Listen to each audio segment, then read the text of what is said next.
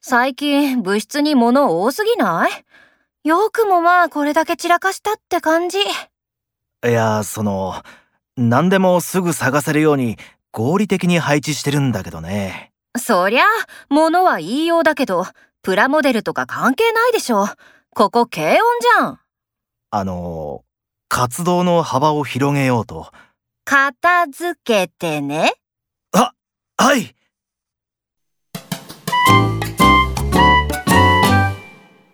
小松さんはケチなんじゃなくて節約家なんだよ。悪い人じゃないよ。そりゃ物は言いようだけどちょっとやりすぎじゃない